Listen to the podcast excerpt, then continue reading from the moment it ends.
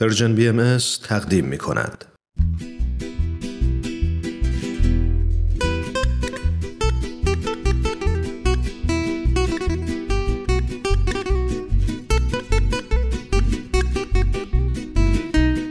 اتاق مشاوره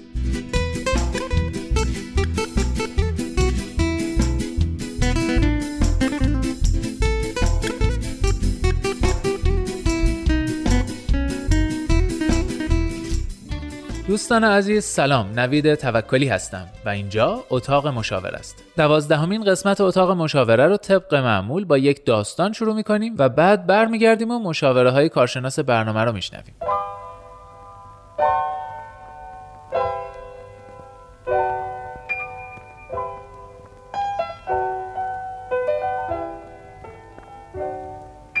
من یه مرد 35 سالم. اخیرا با زنی آشنا شدم. که بعد از چند وقت رفت آمد فهمیدم اوضاع روحی و روانی و مالیش داغونه. نمی‌دونم از بدشانسی منه یا چیز دیگه که من همش با زنایی آشنا میشم و ازشون خوشم میاد که یه همچین وضعیتی دارن. راستش این بار سومه. بار سومه که من قراره در نقش یه پدر یا منجی ظاهر بشم. چرا یه همچین وضعیت تکراری برای من پیش میاد؟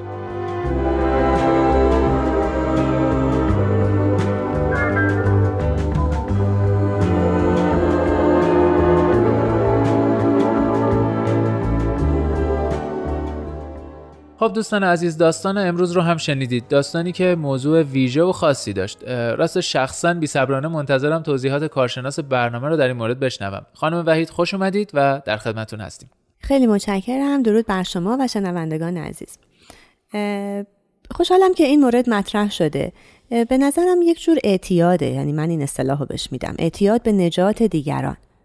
انگار که این آقا نیاز داره که احساس قوی بودن و قدرت داشتن بکنه. احساس مهم و برتر بودن مورد نیاز بودن.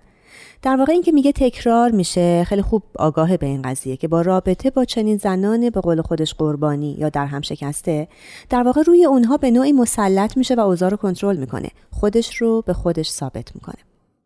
اصلا جذب چنین آدمهایی میشه یعنی آدمهایی درمونده آدم های ضعیفتر. تا اینکه این تفاوت سطح خودش با اونها رو متوجه بشه آشکارا به خودش نشون بده و ثابت بکنه. در این مورد خبر خوب اینه که متوجه شده و در واقع ازش خسته شده دنبال راهکار میگرده. به محض اینکه ما متوجه مشکل میشیم یعنی که دست از انکار برداشتیم. پذیرفته ایم و حالا تازه می‌تونیم شروع کنیم به کمک گرفتن تجزیه و تحلیل کردن شخصیت خودمون و این لحظه لحظه آغاز بهبودیه. پس این تا اینجا یه امتیاز خوب. راستش این اعتیاده رو تا حالا نشنیده بودم. اعتیاد به احساس خود برتربینی یا نجات مثلا؟ بله نجات دیگران. جالبه. خب راهکارا رو بفرمایید. به نظر من اینجور آدم ها یه کار نیمه تمامی در دوران کودکیشون دارن. چون مشکل برمیگرده به نوع شخصیتی که درش رشد کردن و برای خودشون ساختن دیگه. اینا می‌خوان در واقع اون کودک درونشون رو که یک روزی می‌خواسته پدر یا مادر درموندهش رو نجات بده و نتونسته حالا راضی بکنن. این نوع ترحم به قربانیه ترحم به فرد ضعیفه و کاملا با عشق که باید توی یه رابطه بزرگ سال سالم وجود داشته باشه فرق می‌کنه. و بالاخره یه روزی متوجه میشید که شما نقش والد رو پیدا کردید. یعنی مدام شما مراقبین مواظبین می‌خواین حمایتش کنید. شروع می‌کنین به کنترل کارهاش براش برنامه ریزی می‌کنین. شما براش عذر و بهانه میارین که همه جا خوب جلوش بدین. و چون خودتون نقشا و کارهای دیگه هم دارین تو زندگیتون رفته رفته خسته میشین. بعد از اینکه ناجی بودین اومدین نجات بدین تبدیل میشین به قربانی. یعنی از نقش ناجی به قربانی میفتین این یه سیکل باطلی رو برای شما شروع می‌کنه. حالا شما خودتون اسیر رو درمونده و خسته می‌بینین. به دام افتادین. هم دلتون می‌خواد از این دام رها بشین ترکش کنین و از طرف دیگه هم احساس گناه می‌کنین. مبادا با ترک کردنش من هم به صدمه بزنم منم در داغون ترش بکنم. ولی ناگزیرید به ترک کردنش چون این چرخه دیگه قابل تداوم نیست. نمی‌تونید این کارها رو تا ابد ادامه بدین. اصلا از این ضعف اون دیگه خوشتون نمیاد. یه جوری به انزجار داره کشیده میشه این رابطه. پس ترکش می‌کنین و بعد از اون دوباره مدام خودتون رو سرزنش می‌کنین. برای جبران این سرزنش برای اینکه دوباره احساس و روحیه خوب به خودتون بدین ناخداگاه میگردید. دنبال کسی که حالا دوباره قربانیه. حالا دوباره آسیب دیده است و شما از اول اعلان قدرت می‌کنین حامی میشین کنترلگر میشین و میگم سیکل باطل همینطور هی ادامه داره تو چرخ است. اجازه بدید ببینیم درست متوجه شدم. یعنی این فرد اول با آدم های بیچاره و شکست خورده آشنا میشه بعد سعی می‌کنه نجاتشون بده کمکشون کنه بعد خب به حال موفق نمیشه. با توجه که احتمالا این راه خوب بلد نیست. بعد چون نمی‌تونه حال اونا رو خوب کنه خودش کم کم احساس شکست می‌کنه یا احساس انزجار می‌کنه بله. بعد کم کم می‌خواد طرف رو ترک کنه از یه طرف نمی‌تونه از یه طرف دلش نمیاد از یه طرف نمی‌تونه بمونه و این به قول شما یه چرخه باطله به حال بعدی میفته دقیقاً حال بعدی بله. میفته. ولی حالا دیگه بسته حالا که متوجه شده که مدام داره این کار رو تکرار می‌کنه و الان دلش می‌خواد کمک بگیره مشورت می‌کنه باید دقت زیادی بکنه که بفهمه و به یاد بیاره که چرا معتاد به روابط این چنین ناسالمی هست. در گذشته شما چه اتفاقی افتاده؟ تو چه نوع خانواده بزرگ شدید کدوم یک از افراد خانواده درجه یک شما این حالت قربانی رو داشته؟ دلتون می‌خواسته که چه کاری براش بکنین؟ چطور اون رو نجات بدین؟ شاهد چه صحنه هایی بودین؟ چه خاطراتی دارین؟ وقتی ما به ریشه مشکلاتمون می‌رسیم و من به طور قطع میگم که این ریشه در کودکی و زمان رشد این فرد داره وقتی به این ریشه برخورد می‌کنیم درکش واضح میشه. بدون قضاوت عاطفی می‌تونیم باهاش روبرو بشیم و به ذهنمون کمک زیادی می‌کنه که حالا تجزیه و تحلیل درستی از خود واقعی ما بده. ما کجا چطور تا چه حد آسیب دیدیم. بعد از این خداگاهی از گذشته باید دو تا لیست تهیه بکنه این فرد. لیست اول باید ویژگی هایی باشه که مایل همسرش اونها رو دارا باشه. یعنی هر نوع ویژگی که به نظرش میاد. حتی می‌تونه ستون بندی کنه یه سری ویژگی های ظاهری و جسمی و حالا قیافه و قد و فلان اینا داشته باشه. اما حتما هم باید به یه سری ویژگی های خلقی، عاطفی، رفتاری، اخلاقی هم اشاره بکنه. هر چقدر که این ویژگی هایی که مایل همسرش داشته باشه با جزئیات و ریز و به تعداد زیاد نوشته بشه بررسی بشه تو ذهنش نقش بگیره در واقع به خودش کمک بهتری کرده. پس چه خصوصیات اخلاقی، عاطفی، روحی، چه توانایی های درونی، چه ویژگی های شخصیتی یا حتی چه خصوصیات ظاهری رو همسر من باید دارا باشه تا اون رو همسر ایدئال بنامم تا دلم بخواد که واقعا در کنارش باشم و یه زندگی خیلی خوبی رو بسازم. این لیست اول. این لیست اول. پس لیست دوم لیست دوم حالا بله تمام خصوصیات و ویژگی های قربانی یعنی آدم هایی که خودش میگه شکست خورده بودن در با داغون بودن و من هی مدام جذب اونها شدم حالا لیست همه این آدم ها رو که باهاشون وارد رابطه عاطفی شده بنویسه. بازم اینجا هم سعی کنه که خیلی ریز خیلی با جزئیات لیستش رو تهیه بکنه. وضوح بیشتر بهش درک و آگاهی بیشتر از موقعیتش از ذهنش میده و در به یه وضوح و کمک بیشتری منجر میشه. در واقع این دو لیست رو نهایتا ما مقایسه می‌کنه که همسر ایدئالش با آدم هایی که معمولا باشون در ارتباط و معمولا شکست خورده هستن چقدر تفاوت داره. دقیقا. می‌خواستم الان همینو بگم. مدام این دو تا لیست رو با هم مقایسه کنه. تفاوتهاش رو highlight کنه و به خاطر بسپاره. حتی من توصیم در این مورد اینه که چند تا نسخه ازش تهیه بکنه و جاهای جلو چشم بذاره. تو داشبورد ماشین تو کیف پولش رو آینه حمام بچسبونه رو در یخچال بزنه. هر جا که بتونه چندین و چند بار در طی شبانه روز ببینتش و این دوتا لیست رو با هم مقایسه بکنه یه جایی رو تیک بزنه جایی رو highlight کنه تو ذهنش در واقع این رو ملکه بکنه. پس هر وقت از این به بعد با کسی آشنا شدید که خواستید باهاش بیرون برین و دوستی و معاشرت رو هدفمند شروع کنین صمیمیتر بشین به لیستتون مراجعه کنین. به نظر شما این آدم تو کدوم لیست قرار داره؟ خب حالا اگه خیلی آشنایی تازه است نمی‌دونین. صبر کنید انقدر که دو سه تا مورد توش چک کنین.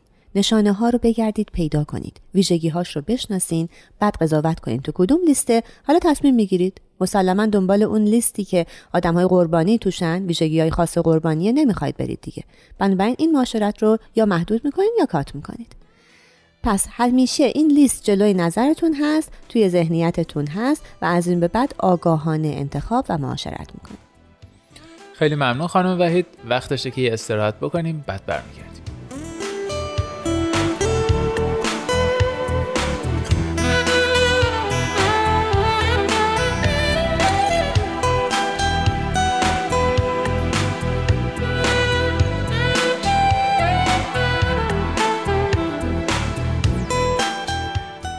همراهان عزیز رادیو پیام دوست نوید توکلی هستم. همچنان با دوازدهمین قسمت اتاق مشاوره همراه هستید. داستان این برنامه رو هم که احتمالا در جریانش هستید آقایی که هر وقت وارد رابطه میشه با کسی وارد رابطه میشه. و قصد ازدواج شاید حتی می‌کنه که اون فرد فرد آسیب دیده یه فرد مشکل داریه در زندگی. و این فرد هم در واقع در نقش پدر در نقش ناجی در نقش کمک کننده وارد میشه. و حالا خودش به این نتیجه رسیده که خب این قضیه مشکلی داره. راهکاری که خانم وحید ارائه دادن این بود که دو تا لیست تهیه کنه این فرد. یکی لیست از خصوصیات همسر ایدئالش چه, چه ظاهری چه باطنی و اخلاقی و یکی هم لیست افرادی که معمولا باشون در ارتباطه و معمولا آسیب دیده و در کلام بیچاره هستن. و بعد ببینی که این دوتا لیست با هم مقایسه کنه و افرادی که باهاشون در ارتباط ارتباط برقرار می‌کنه ببینه در کدوم لیست قرار می‌گیرن. خب خیلی راه حل جالبیه. ولی یه سوال در ذهن من ایجاد شد خانم وحید و اینکه این تهیه لیست همسر ایدئال خودش باعث این مشکل نمیشه که شما هر کسی که هست با هر کسی که وارد ارتباط میشید می‌خواد با این لیست ایدئال مقایسه کنید و بعد پیدا کردن این ایدئال ها سخته یا حتی غیر ممکنه و بعد پیدا کردن اصلا همسر آینده می‌تونه تقریبا غیر ممکن بشه. مرسی که این سوال کردی. خیلی نکته ظریفیه. ببینید ما به هر حال باید یه ملاکی توی ذهنمون باشه. وگرنه باز به همین دام میفتیم که همینطوری با همه وارد معاشرت میشیم. بعد از یه مدتی اونس می‌گیریم عادت می‌کنیم احساسی درگیر میشیم و اصلا دیگه اون تصمیم گیری منطقی عقلانیمون تعطیله. پس ما اصولا باید یه ملاکی یه معیاری توی ذهن خودمون داشته باشیم. این کاملا درسته که میگید که خب وقتی لیست می‌کنم و این ویژگی ها رو حالا اینقدر که من تاکید می‌کنم با جزئیات بنویسید تو همه جوانب بنویسید خب این میشه یه فرد خیلی ممتاز و ویژه‌ای که اصلا ممکنه که کره زمین نباشه چه برسه به اینکه توی مسیر زندگی من قرار بله، بگیره. ممکن ما کم کم عاشق همون فرد تخیلی خودمون بشیم قدم جزئیات نوشتیم. آره تاکیدم برای تهیه این لیست اینه که ما به آگاهی برسیم. خودم رو خواستم رو و مطلوبم رو بشناسم حداقل چون خیلی وقتا من مخصوصا از جوانها میشنوم که میگه نمی‌دونم دنبال چی میگردم. نمی‌دونم کی مناسب منه. می‌خوام از این سردرگمیه بیایم بیرون. ولی درست میگید. از این لیست ایدئالم تیک می‌زنم چک می‌کنم. مثلا حالا اگر من 20 تا 30 تا ویژگی نوشتم میگم خب حالا دیگه 10 تاشو که باید داشته باشه. بعد بین این 20 تا 30 تا ویژگی که نوشتم اولویت بندی می‌کنم که مثلا رفتار اجتماعیش برام خیلی مهمه. طرز تفکرش که این چنین باشد اون چنان باشد خیلی برام مهمه. خلق و خوش که حالا مثلا آدم خونسردی باشه یا آدم گرمی باشه معاشرتی باشه مهربان باشد صادق باشه چیزایی که خیلی مهمه رو هایلایت می‌کنم می‌کشم بیرون. بعد حالا مثلا میشه 5 تا میشه نهایتا همون 10 تا. از اینا اگر که مثلا 4 تا 5 تا شداش خب خیلی خوبه. من با این آدم وارد اون ارتباط میشم وارد اون معاشرت میشم و از اونجایی که این باور رو هم دارم من این خاطرمون باشه هیچ کس کامل نیست. و من که دنبال این ایدئال ها هستم حالا خودم چند تاشو دارم. چند تاش توی من هست واقعا. من به یه تعادلی می‌رسم. ولی اینکه دست خالی دست خالی همینطوری بیفتم به دام معاشرت هایی که سر رو هم هر لحظه ممکنه سبز بشه و پیش بیاد اشتباه محضه. من ویژگی هایی که مطلوبمه. در نظر دارم توی آدمم دنبالش میگردم. بعد دیگه معدل می‌گیرم دیگه. خب از این ده تا اگه همون خدمتتون گفتم نصفش هم داشته باشه می‌تونه آدمی باشه که من بهش اعتماد کنم دوستش داشته باشم براش احترام قائل باشم چون دقیقا ویژگی های ستودنی منه و صمیمیتر بشم پس اینطور که یادمه گفتید که معمولا دلیل این مشکل اینه برمیگرده به کودکی. بله. مشکلی که در کودکی داشتن. دو تا سوال پیش میاد. اول اینکه این تنها دلیل یا دلیل دیگه می‌تونه داشته باشه و دوم اینکه شما راه حل ارائه دادید برای حل مشکل ارتباطیش. حالا به هر حال یه مشکلی این فرد داره در کودکی داشته. اونو چجوری حل کنه؟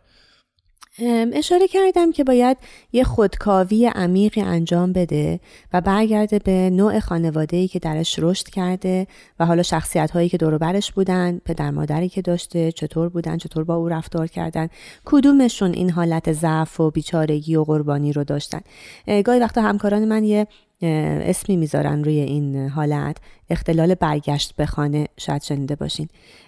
چون که برای همه آدم ها خونه خانواده یه جای امنه. اولین کانونی که خب توش بودن رشد پیدا کردن.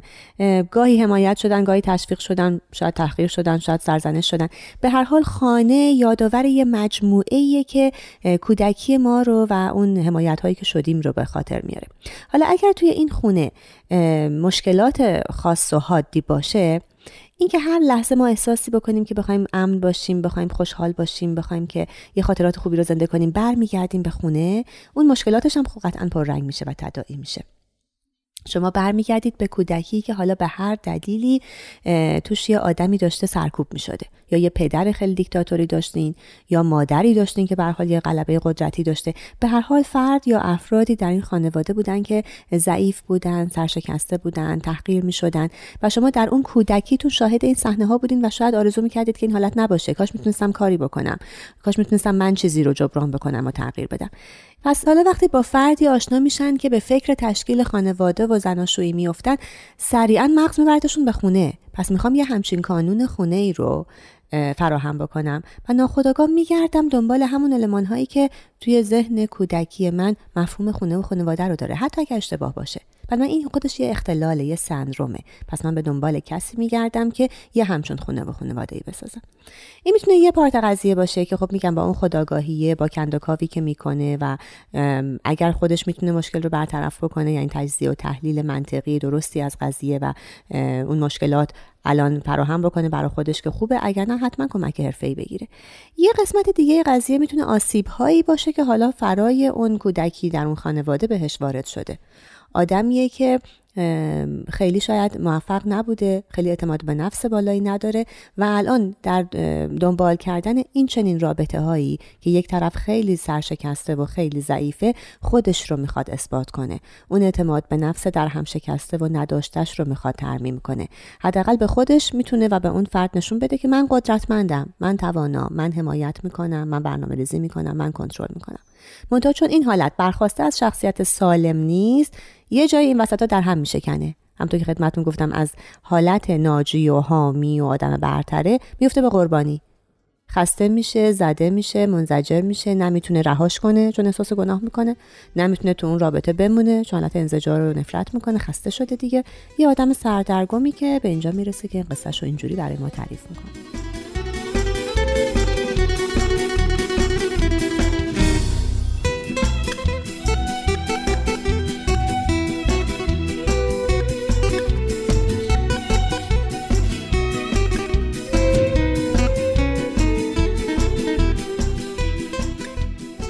خب دوستان دوازدهمین قسمت اتاق مشاوره به آخرای خودش داره نزدیک میشه. خانم وحید خیلی وقتی نداریم. اگه ممکنه یه جنبندی بکنید و بعدش خدافزی کنیم. خواهش می‌کنم. پس شاید به عنوان کلام آخر بگیم که خودتون رو درگیر مورد نجات دیگری نکنید تا خوب التیام پیدا کنید. حسابتون رو با گذشته هاتون صاف کنید. اگر لازم دارید حتما از مشاور کمک بگیرید. کاملا روی لیست ویژگی های همسرتون تمرکز کنین و اون وقت هوشیارانه ارتباط عاطفی با کسی برقرار کنین که این ویژگی ها رو داشته باشه. همونطور که گفتم حداقل چهار تا از ده تا رو داشته باشه. و یادمون نره که هیچ کس کامل نیست ولی من با این روحیه و توان تحلیل رفتم مسئول نجات سایری نیستم. پس حداقل کسی رو پیدا کنم در سطح توان و سلامت روحی و عاطفی خودم. انشالله که موفق باشیم خیلی ممنون. همراهان عزیز امیدوارم که شاد و خوشبخت باشید. در هر لحظه از زندگیتون من نوید توکلی هستم. هفته آینده هم با ما همراه باشید. خدا نگهدار.